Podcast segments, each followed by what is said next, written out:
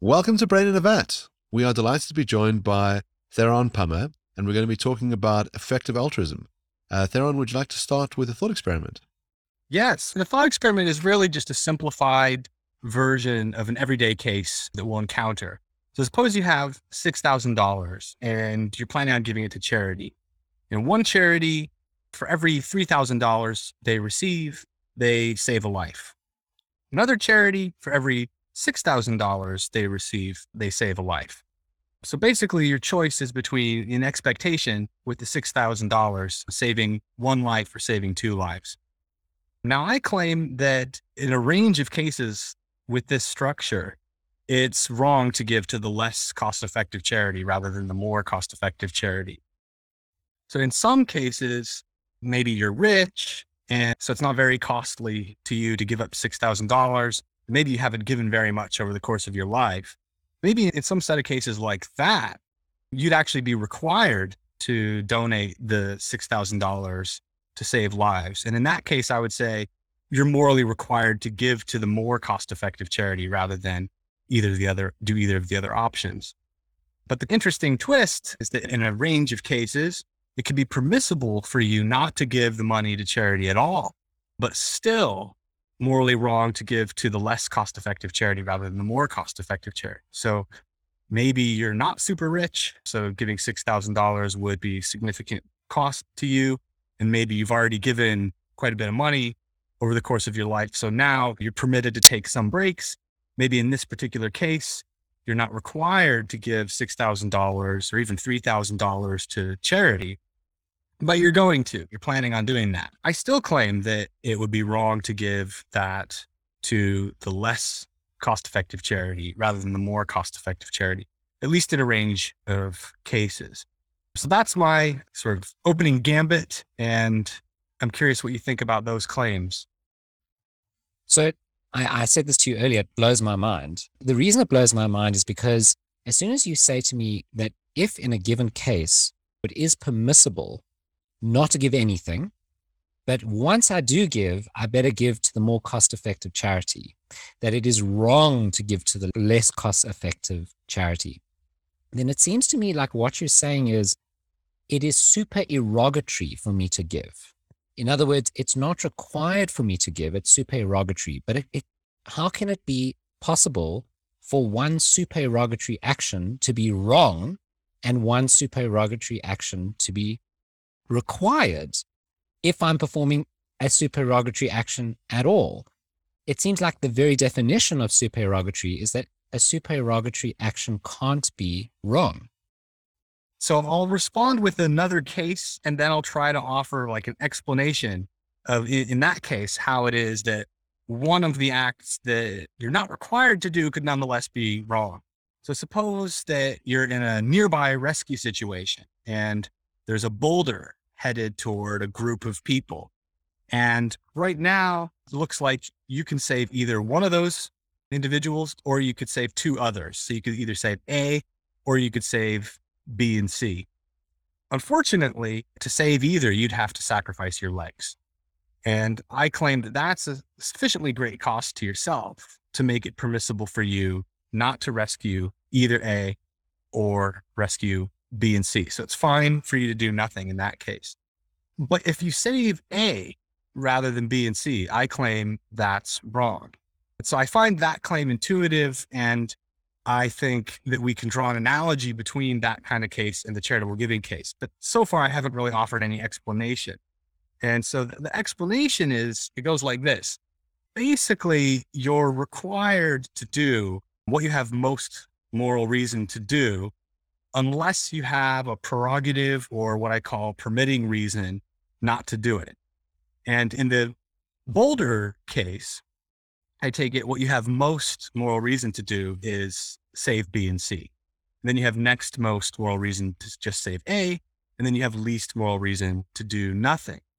And obviously, saving B and C is permissible. That's what you have most reason to do.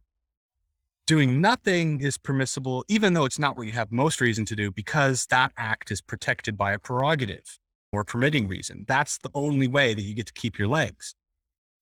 But if you sacrifice your legs to save just A, that act is not what you have most moral reason to do. So, in order for it to be permissible, you better have a prerogative to do it, but you don't because the cost to you of sacrificing your legs to save A is exactly the same as the cost to you of sacrificing your legs to save B and C. So, what's going on in my case is both these acts are not required. They're beyond the call of duty in that sense. They're both acts that you have a sufficiently strong prerogative not to perform. But one of them falls below what you have most reason to do, and it's not protected by a prerogative. So that one's impermissible. A couple of thoughts. The first one would be to give you another case. So imagine that my father is a terrible ALS sufferer, and I decide that I'm going to donate an enormous amount of my money to curing ALS. But it turns out that money could rather have been spent on malaria nets and would have saved a hell of a lot more people. Now, it seems odd to claim that I've done something immoral by donating my money to the ALS suffering. And also, it might be that no one ever gets saved from ALS. It might be that the millions of dollars that I donate never develops a cure. But it would be odd to say that I've done something wrong. It seems that if my obligation whenever donating is to maximize, well, then most donation is immoral, that there would be some strict hierarchy of charities that one ought to donate to only in the event that you're donating, and that if you fail to do that, you've done something immoral. And I wonder about when we say you've done something immoral, who have you wronged? So in your Boulder case, it's not clear to me who you've wronged. We think that it's perfectly permissible to do nothing. So I'm not going to lose my legs for either of these these three people. And we said, that's fine, of course. No obligation whatsoever to lose your legs. And then let's say I said, I kind of arbitrarily say, I just like the look of A's moustache. And that's why I'm going to lose my legs to save him. You say, no, you've done something incredibly wrong. You should have maximized. You should have saved BNC, and the moustache is a kind of arbitrary thing to push you over the edge. Now, who have I wronged? Did I wrong BNC? I didn't owe them anything. I didn't wrong them when I did nothing. So when you say my failure to maximize is wrong, what have I wronged? What principle? Good. Yeah. I mean, on the ALS example, I mean, I take it that we have personal projects that can both permit us not to give to charity and to give to less effective charities rather than more cost effective charities. So if a project could permit you, if it could be sufficiently significant to permit you not to even give to charity, then there would be ranges of cases where it would also be sufficiently powerful to permit you to give less cost effectively rather than more cost effectively. So in cases where that's not the case, right? Where like you have two ALS charities and they're kind of equally in line with your projects and one would save twice as many lives, then my claims about my original case would get off the ground and same with the Boulder case, because then there's no difference in cost to you. Now, I mean, I don't think that like any old project will do though, right? It needs to be more than just a little fleeting desire or whim. I think it needs to be something that's important to your life. It needs to be a significant cost to justify falling that far short. But I think it's possible for there to be projects that are that significant. On the who is wronged question, I mean, that's a really great and deep question, I think, about the classic Taurek numbers problem, where you could either, even before bringing costs into the picture, right, you could just imagine, like, I could costlessly save A or I could costlessly save B and C. If I save A, who have I wronged? It doesn't look like I've wronged B and C because they're just individuals. I can, and I can't wrong the whole group of B and C. That doesn't really make sense. At least this is what some people say who are skeptical of the claim that I'm required to save B and C rather than save A. And there are different ways that one could respond. I mean, one is to just say, well, some actions can be wrong, even if they don't wrong anyone in particular. And I'm actually quite attracted to that view. If not in cases like this, then I could tell you some other cases where I definitely think it's plausible that you can act wrongly without wronging anyone in particular. But yes, it's more controversial in a case like this, where you've got particular person A and particular people B and C over there to claim that acting wrongly by saving just A uh, would not wrong anyone. But look, you could say, B and C were wronged. You failed to take into adequate account the moral reasons in this case. So there was there's a moral reason to save A's life, and there's a moral reason to save B's life, and a moral reason to save C's life. And there are objections, of course, to what I'm about to say, but it seems plausible that you could aggregate the reasons in some way, in some shape or form, so that it's not that we have to say that two reasons are twice as powerful as one, but it seems plausible that there's more reason to save the two rather than just save the one. And so if you fail to respond to the balance of moral reasons appropriately by just saving A, then plausibly B and C could say they were wronged in that way, that you didn't take account of the reasons and weigh them up properly. I wonder whether you don't have a demandingness problem. So traditionally, effective altruists have been utilitarians. And my understanding is that you're not. You're trying to provide a type of effective altruism that doesn't require utilitarianism, but is consistent with it, at least. And it's also consistent with a deontological position. So, so the kind of case that I have in mind is this. This case, by the way, comes to you from my partner. When I raised his position with you, he said, but hold on, what about this? Okay. So he says, so I live in an apartment and I've got a spare bedroom it seems like it would be not an enormous imposition to let one person come and stay in that spare bedroom. But if I'm inviting one person to come and stay in that spare bedroom, a homeless person off the street, I could invite two persons to come and stay in that spare bedroom and maybe three, one on the couch. And at some point, you're going to say, but hold on, your personal projects are being threatened. So perhaps it's going to get in the way of very important projects that you have in your life. But now I ask myself, so why do those personal projects matter? Because that guy at the moment in Johannesburg, it's very cold and there's people on the street who are not being looked after by the state. It seems like no matter how important my personal projects are, maybe one of them is this Brain in a Vat recording, there could be someone on their couch right now. And that seems more important than my Brain in a Vat recording. Why do these personal projects matter in light of these much more serious concerns that people around me might be having. And if we're not going to stop at one, two, three, maybe four, five, where do we stop? And aren't we landing up in the same demandingness problem that utilitarians face? Well, like I responded to your other question, I'll try to just give another case and hopefully see if you share my intuitions about that case and then try to draw analogies back to your example. So imagine that you've entered a land where every minute you could stand on a green button and that would save a different, perhaps unseen, anonymous stranger from getting killed by a boulder. So they're on the other side of a wall. Maybe they're nearby though, and you get the information uh, from some reliable source like on your iPhone. And it looks like, yeah, each minute the project based prerogative or cost based prerogative have to have that minute to yourself is very weak. I mean, it's just one minute. And the reason that you have is incredibly strong. It's to save a person's life. Even if it's an unidentified person, it'd still be saving somebody's life. So it looks like if you're just weighing prerogatives and reasons at each time in isolation, you would be required to stand on that green button for your entire life.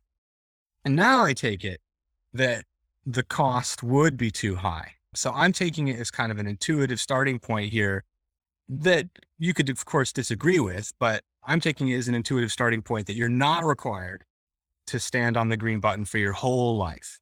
Now, at what point can you get off the green button? I'm not sure. I mean, there are going to be epistemic issues about that, but also issues about vagueness and cutoff points. Like if you say, well, you can get off after saving a thousand people, then that invites the objection, well, why not a thousand and one? And if you try to dodge that sharpness cutoff issue by saying, well, it's vague how many people I have to save, then that has its own set of puzzles surrounding it. So in the book, I just say just spot me some kind of cutoff point. So I know that there are issues about sharpness and vagueness here, but let's just imagine that there is some cutoff point, whether sharp or vague, that's in principle acceptable. So we could set aside that issue temporarily. The kind of mechanism I have in mind is that as you save more and more people and incur more and more costs, your prerogative not to incur further costs in saving people gets amplified. I think it's not just the past costs that you've incurred that are relevant. I think it's also future costs that you reasonably expect you will incur. Those are also relevant. So if we're thinking about what should I do now, your evidence about how much you will sacrifice in the future could actually make it permissible for you not to help now by amplifying your prerogative sufficiently.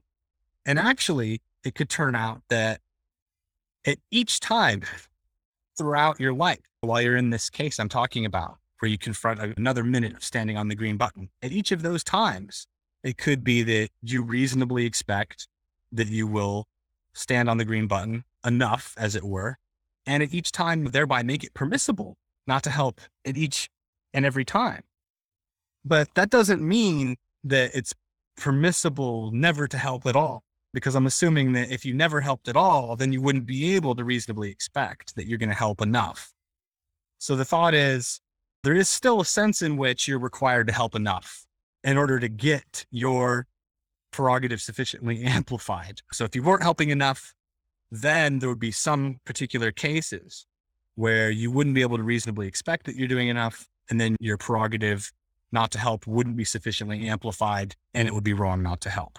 So, how do you deal with an objection from someone who says, I'm a self owner, I own my body. When you require me to do something for someone else, that amounts to slavery. When you say that I'm obliged to do it, as opposed to me acting out of discretion, you're forcibly using me against my own will, and that's wrong.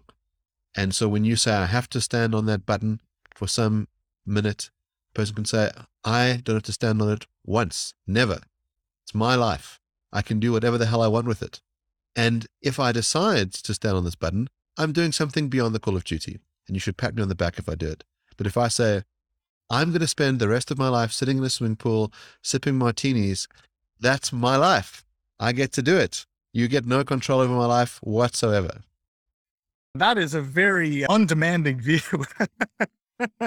yeah, so I, I find it plausible that you do have some prerogatives that are based in property rights. So if you have a property right to something, then that can give you some autonomy based prerogative to do with it what you please.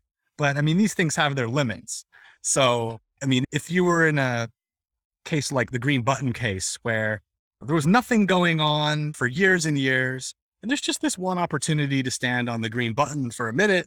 And then you know that there's going to be nothing going on after that as well. So, like, your only opportunity to help ever is now. It's Tuesday at noon or whatever.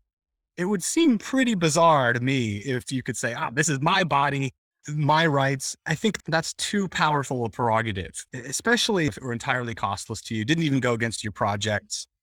So it's not that there are no autonomy based prerogatives. It's just that they're not ultra strong.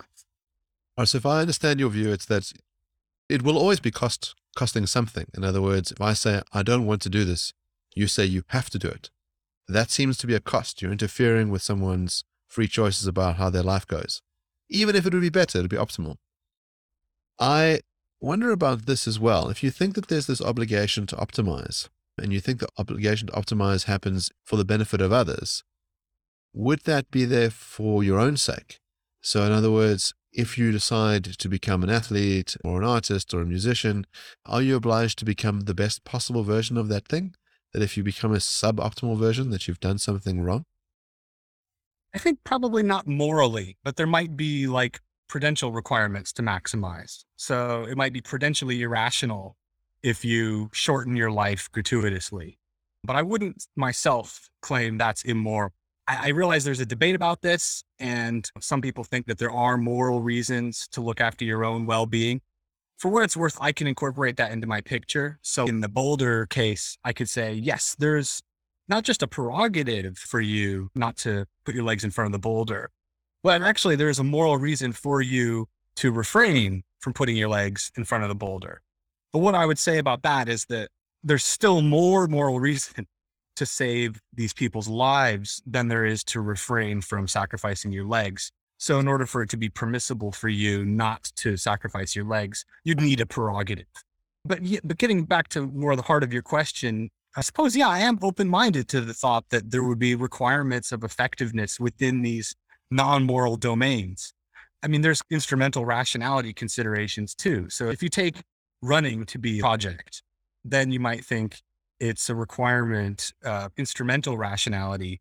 You do that better. You do the thing that you've adopted as your project better if you ran faster or if you ran more elegantly or whatever. So there might be like these kinds of instrumentally derived uh, requirements of effectiveness, as well as non instrumental requirements of effectiveness within non moral domains. But I don't think it would be morally wrong not to optimize in these various domains.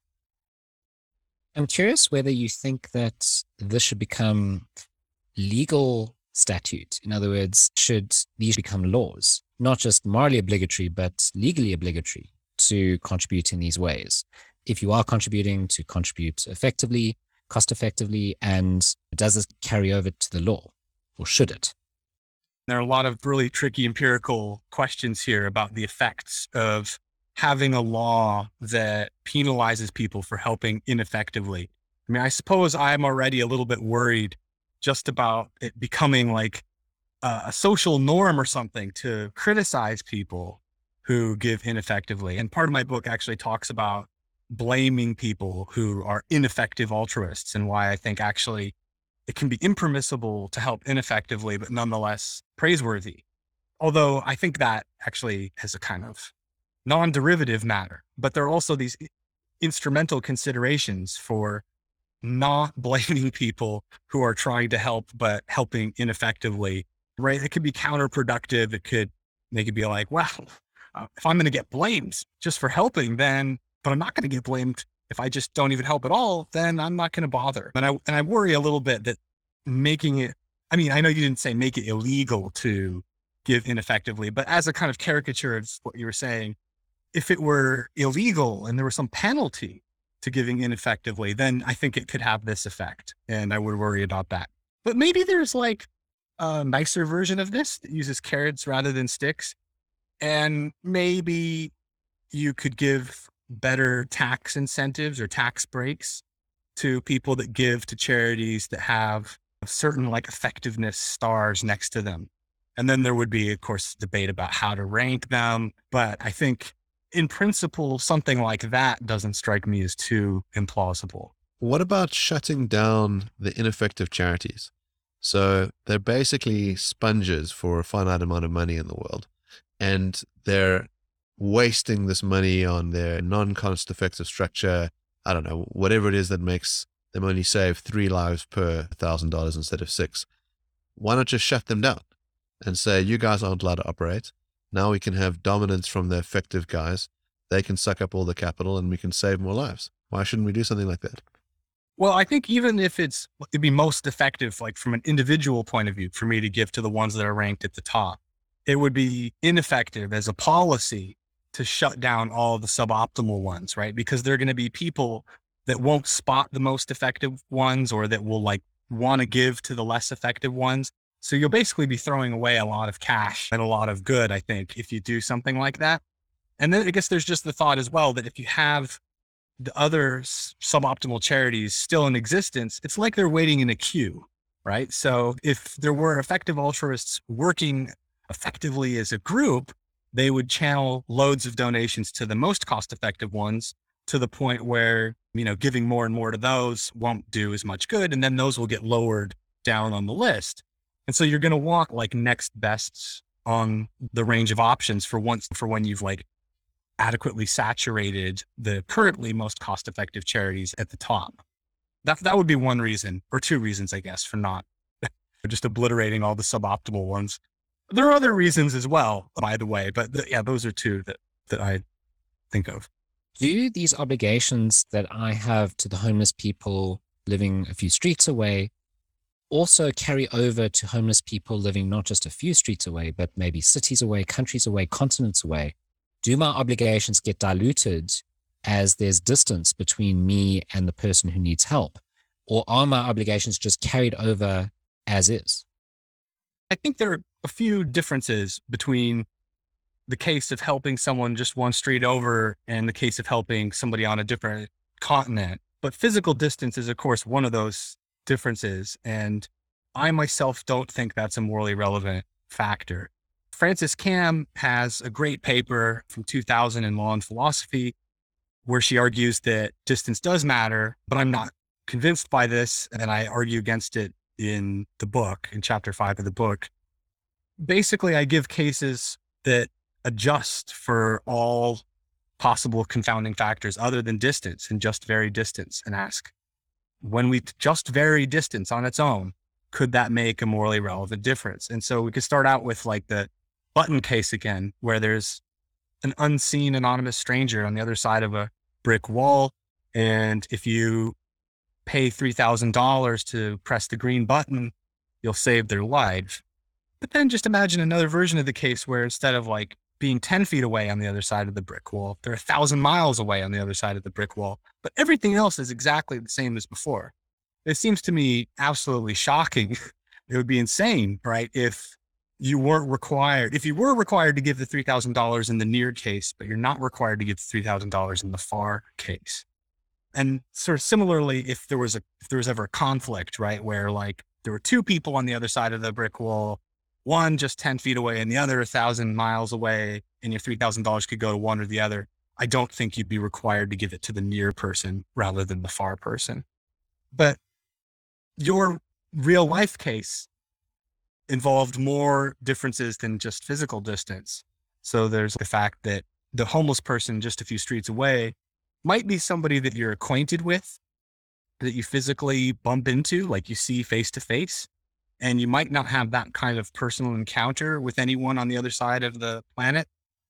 There might also be considerations about that person being a member of your country and the other person not being a member of your country.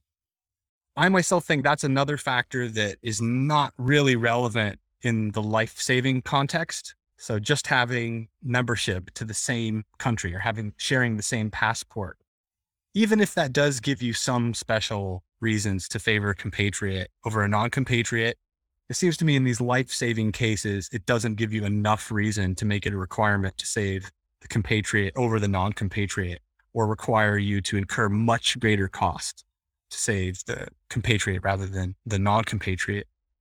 But on the like kind of thing I mentioned in the middle, right, where you'd encounter the person, they're an acquaintance, you might bump into them suppose there, I don't know. I'm a little bit more open minded about that making a moral difference, possibly in itself, but possibly just because of the impact it would have on you.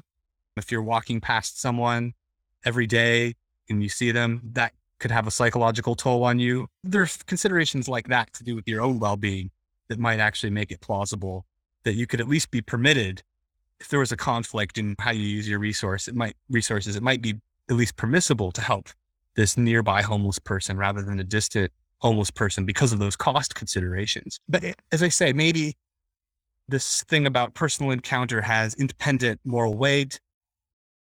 I'm not sure. In the book, my line is that it doesn't have very much moral weight.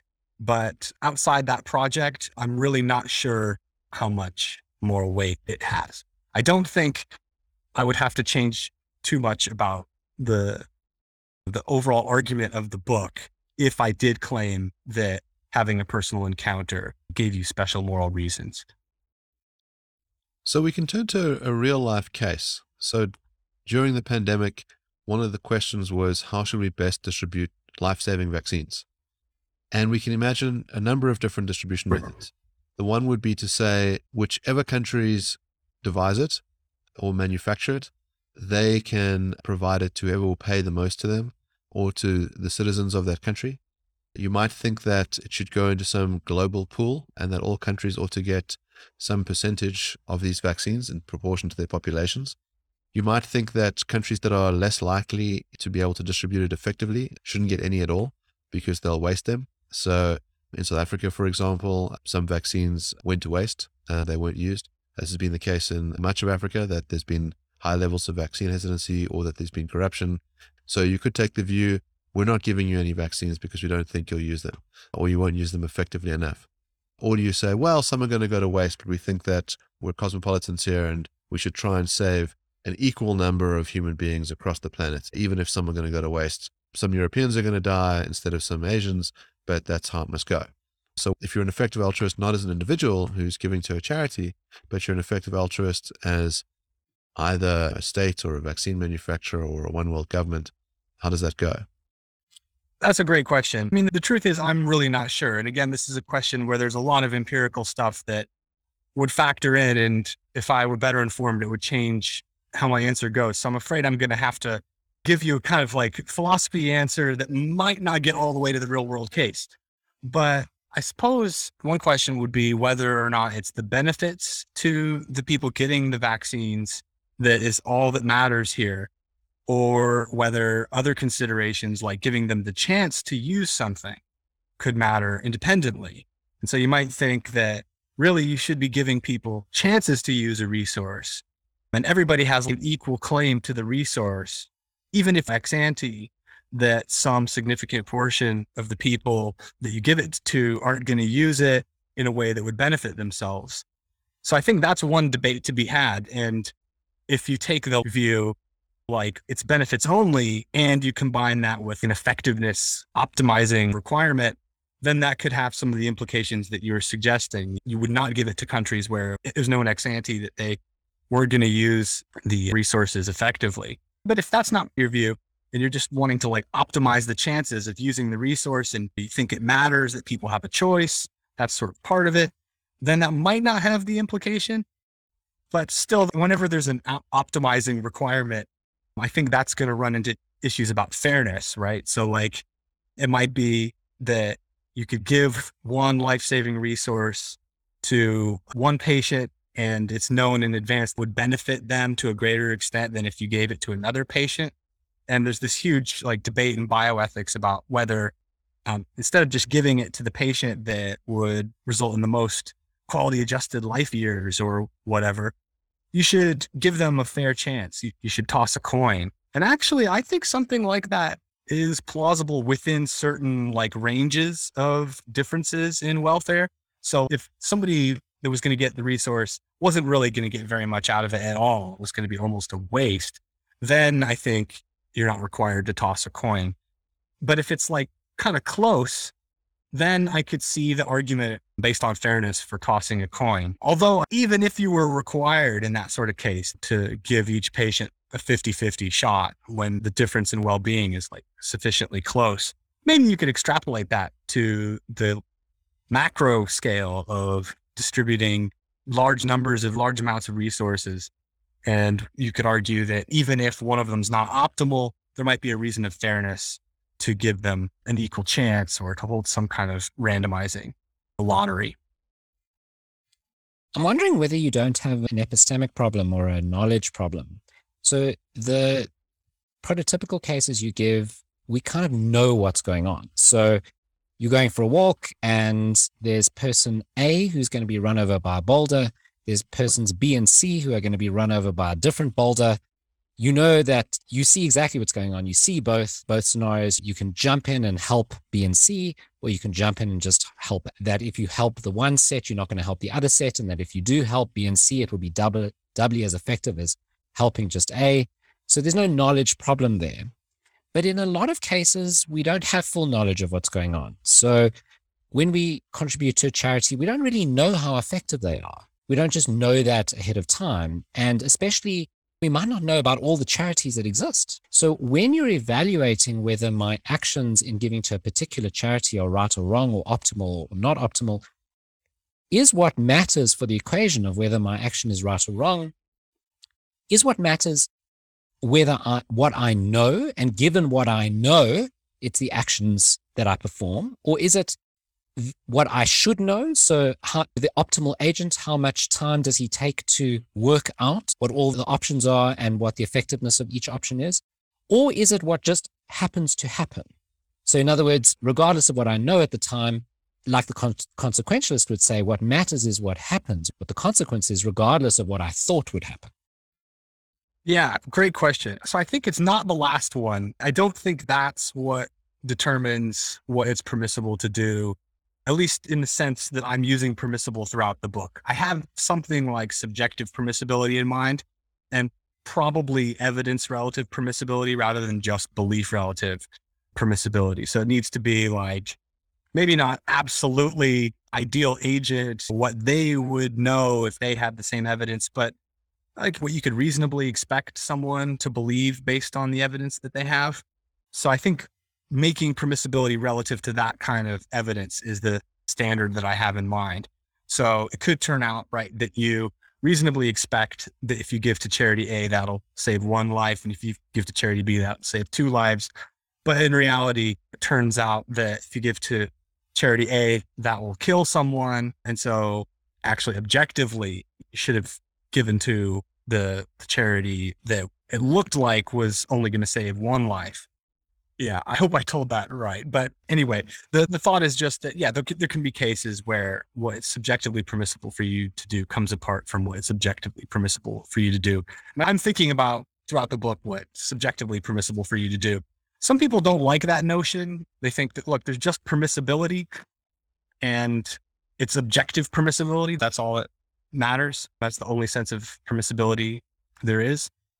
And I suppose like I don't want to have a fight with those people. I could just say, well, okay, what I'm talking about then is what a morally conscientious agent would do or something like that. So I'm not sure if this is the only epistemic problem you were getting at in your question, but there's also, yeah, just the fact that in these cleaned up rescue cases, right? Even if we're just focusing on subjective permissibility, it looks like you're very certain that if you put your legs in front of the boulder, this will save A, or if you put it in front of the other boulder, this will save B and C.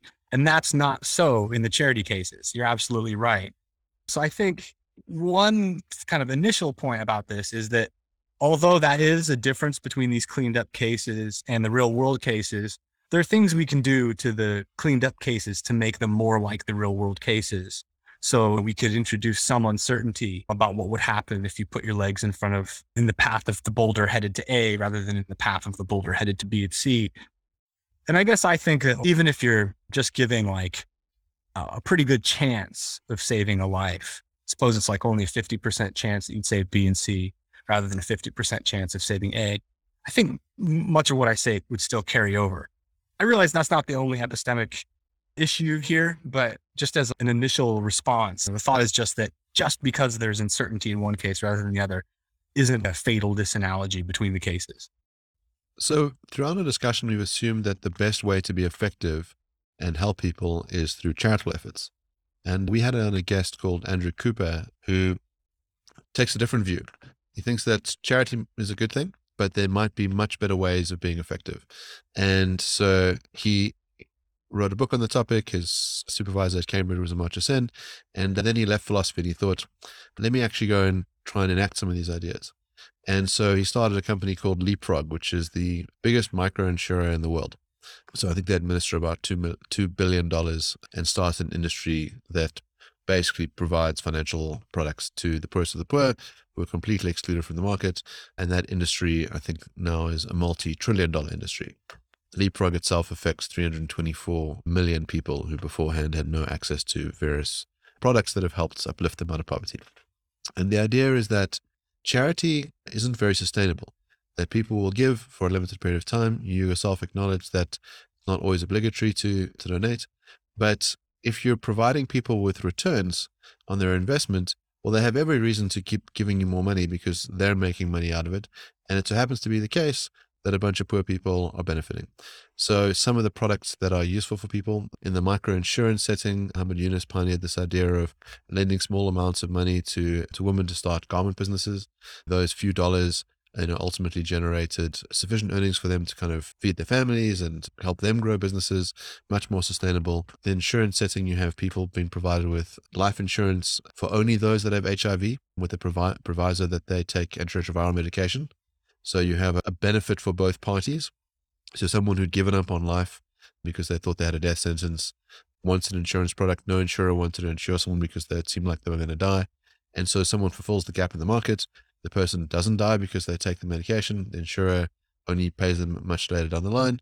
And this person now becomes a functioning, healthy member of society. There's all sorts of products along these lines. If one cares about being effective, shouldn't one rather be investing in these kinds of things as opposed to giving to charity? And maybe you might have an obligation to give charity, but you ought not to be investing in companies which, let's say, aren't performing these social goods. You should be maximizing profit with purpose. Yeah, I'm very open to that as a possibility. So there's still a question as an individual, what kind of difference can I make, right? If we're talking about what sort of policy would be best here, then that's a different question. But as an individual, it might be that I recognize that one system, the one that you mentioned involving micro lending, is a better, more sustainable system in the long run than one where people are continually dependent on the almost like whims or I don't know, they're dependent on the decisions at least of other people, third parties, perhaps foreign third parties, right? So that leaves them quite vulnerable. And you might think that's the suboptimal system. So there's a question though about what my individual difference can make given the way things are currently set up. And I have to do a calculation where I could make a big difference to one person within a suboptimal system, or maybe make a less clear difference within a system that, if it worked, would be best over the long run.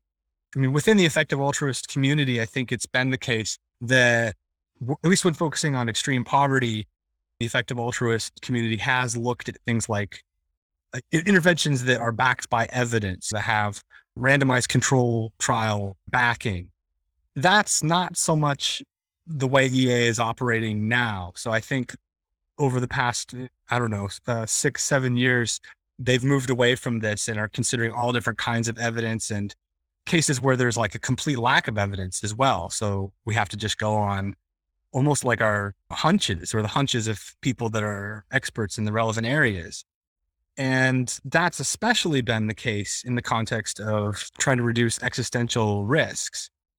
But I think that methodology is also being applied to extreme poverty to look at like these long term questions as well. So I think it's an empirical question whether giving to kickstart a micro lending program, the expected utility of that would be greater than the expected utility of giving to just a charity like the Against Malaria Foundation. But if it turned out that the expected utility was higher, then I don't see any like reason that an effective altruist should oppose that. I think they would be very much behind that. There could be conflicts with effective altruism in cases, though, where the expected utility is for each individual choice favoring the more short term benefits, like giving to AMF.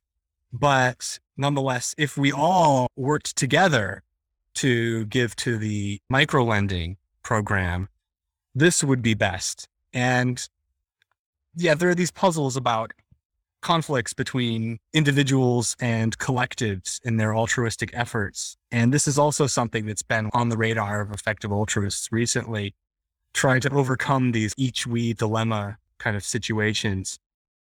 But yeah, I think in principle, the easier answer, the one that doesn't involve so many puzzles, is just that, well, yes, the expected utility could be high enough in some of these micro lending cases that even like on individualist grounds, it could be better or on a par with giving to Against Malaria Foundation. Another interesting application of that problem is paying your taxes. So you could pay into a system which in many countries is deeply ineffective. Certainly in South Africa, it is. We have a highly inept government, and your taxes are generally going to the lining of politicians' pockets in South Africa. And you certainly could do more good by giving the same amount of money to either charitable organizations or to individuals, arguably you are actually making the world a worse place by paying your taxes in South Africa. There are other countries perhaps where taxes go to better use, but even there, you might argue that even if the government is doing a good job and the state is distributing your taxes in a fairly effective way, that, that there are still private institutions which would do it better. In those cases, let's just say that it was the case that you're living in such a country are you morally obligated to avoid paying tax and rather hide the money away and give it yourself to a cause that you think should receive it? Yeah, I mean, I think in principle, the answer is yes. In principle, I can imagine a government like evil enough that I should avoid contributing to that government. In cases where it's like they're not pure evil, but they're just really ineffective, they're doing good, They're just doing like a little bit of good, then it's much less clear to me that you should just, especially when the difference in the good that would be done through your taxes and the good that would be done through private means is not enormous, then it's much less clear to me that it would be justifiable not to pay your taxes. I mean, I think there are obvious legal reasons for that, but there are also moral reasons. It might be that you've you're dependent on certain services and you would be free riding, you wouldn't be playing fairly with your fellow citizens if you didn't pay your taxes. So there will be like moral reasons not to cheat on your taxes that could be sufficient in, I would think, most cases actually, not to cheat on your taxes. Remember, I'm a non consequentialist. So if you're a consequentialist, this might be a harder one to avoid. But I think there are reasons not to cheat, lie, and steal and things. So I think, yeah, if the government's just inept, they're not producing a whole lot of good, then I think my view would be don't cheat on your taxes. But they could be sufficiently evil that, yes, you should just break their laws to avoid contributing to further evil. I have no comment on which category South Africa falls into. yeah, we're a perfect mix of malice and incompetence. so you hinted earlier at QALYs, and it might be that when we're comparing life for life in charities, it's easy to just have this fied thing. We say, well, which charity saves the most lives for the particular amount of dollars? Well, that's the one you pick. But the world's more complicated. There might be different kinds of lives. So people of a different age, people with different diseases, people in different parts of the world.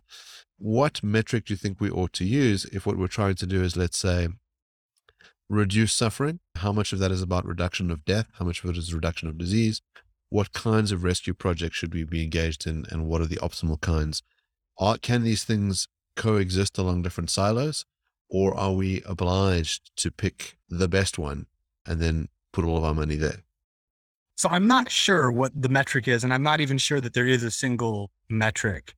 I think you're absolutely right that it's easier when the harms and goods being compared are basically the same. We're just simplifying and looking at the number of lives for the amount of money. But you're quite right, right? Lives differ in terms of quality and length for starters. And even that is enough to really complicate the picture because you could imagine a case where the same amount of money could either extend one person's life by 80 years or it could give 80 people each an additional year. Then you could also imagine cases that don't involve saving lives where for the same amount of money of saving a life, you could prevent some number of headaches or toothaches. And a sort of like classical utilitarian view has it that you should just total everything up. And that in principle, if we're just minimizing suffering, we could in principle be minimizing suffering by preventing all the, the toothaches or hangnails or mild headaches or whatever it is. Maybe it's a million, maybe it's a billion but there's some number of these like minor pains that it would be better to prevent than prevent one person's death or even pre- prevent one person's torture for a few years followed by death. In principle, there's, you could just take any horrible ordeal for one person and then there's some ungodly number of really minor things that, that would be even worse. So some effective altruists have that view. They have that fully aggregative picture in mind. I don't think that to be an effective altruist that you have to commit to that pretty counterintuitive view. You could have what some people call a partially aggregative view.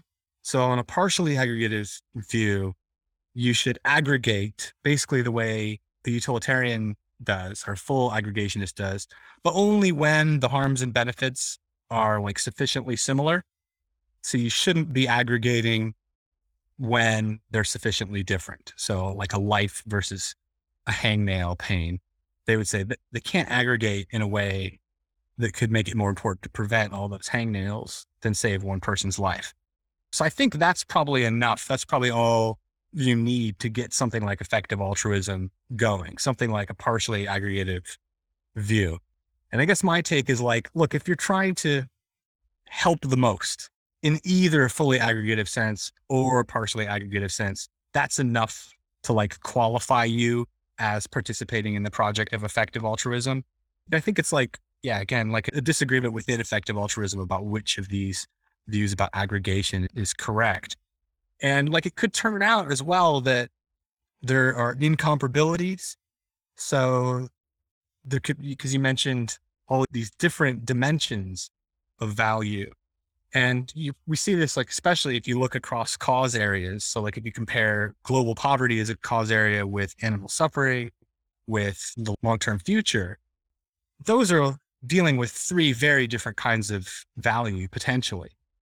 And it might be that the best we can do is come up with a ranking that has like the best animal charity, the best long termist charity, and the best global poverty charity.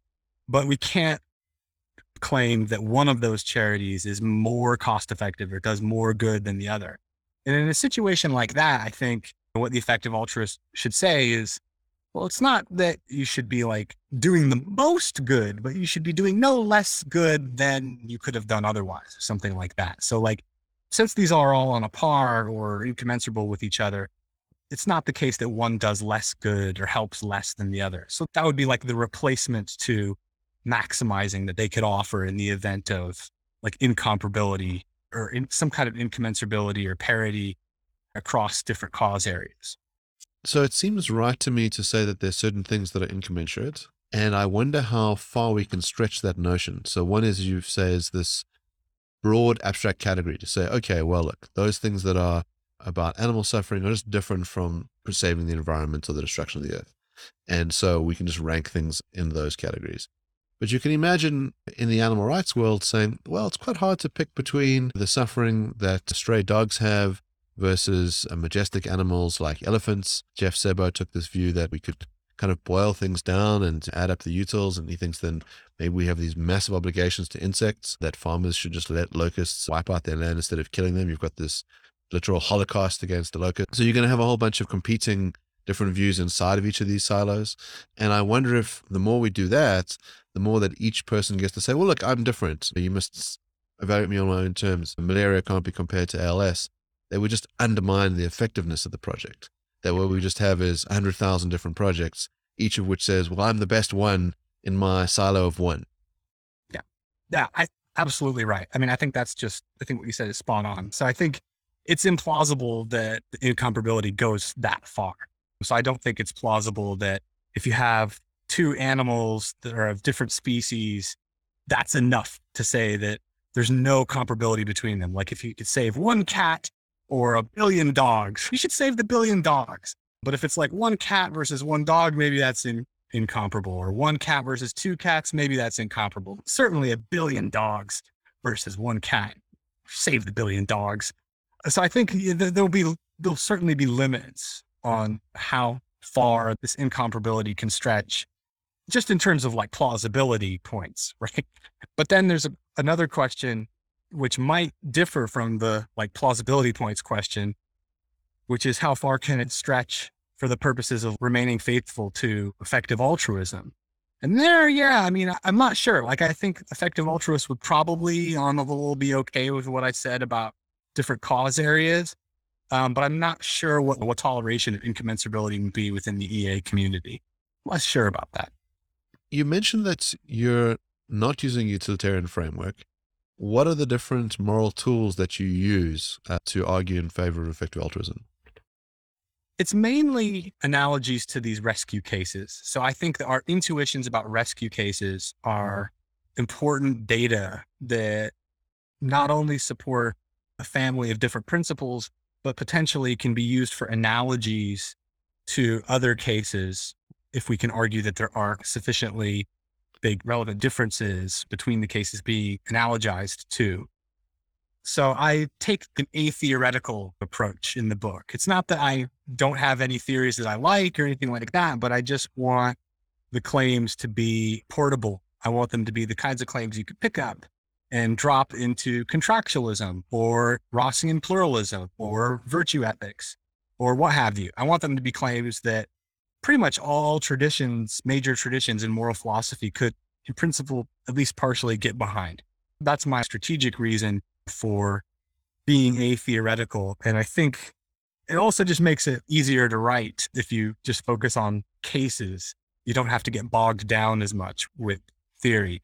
But I describe myself as a non consequentialist. So I think that there are non consequentialist prerogatives not to do what's impartially best.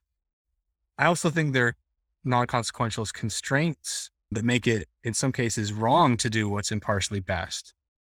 And I think like that's enough to like differentiate me from consequentialism. But then there are other things that I say throughout the book that I think would put me at odds with like kind of consequentialist claims. So I'm sympathetic to some of the things that Frances Kamm says about in the context of irrelevant utilities. So she has these cases where like you could save one person's life, you could save A's life, or you could save B's life, and you could save C's finger.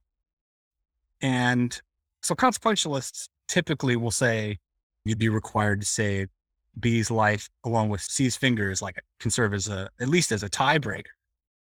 I think it's still permissible to save A's life or to save B's life and C's finger. So that's uh, just an illustration of another way in which I don't think we need to be consequentialists to accept the main arguments in the book. I could say more about that if you like, but uh, it, yeah, again, that's just for illustrative purposes. Well, Theron, I want to say thank you for a delightful conversation. We've already covered a lot of ground and it's been truly marvelous. Well, thank you so much. That was a, really a lot of fun and what fantastic questions. Thank you so much for having me on the show. I should mention the name of the book, by the way, is The Rules of Rescue Cost, Distance, and Effective Altruism. And it's forthcoming with Oxford University Press in November of this year, 2022.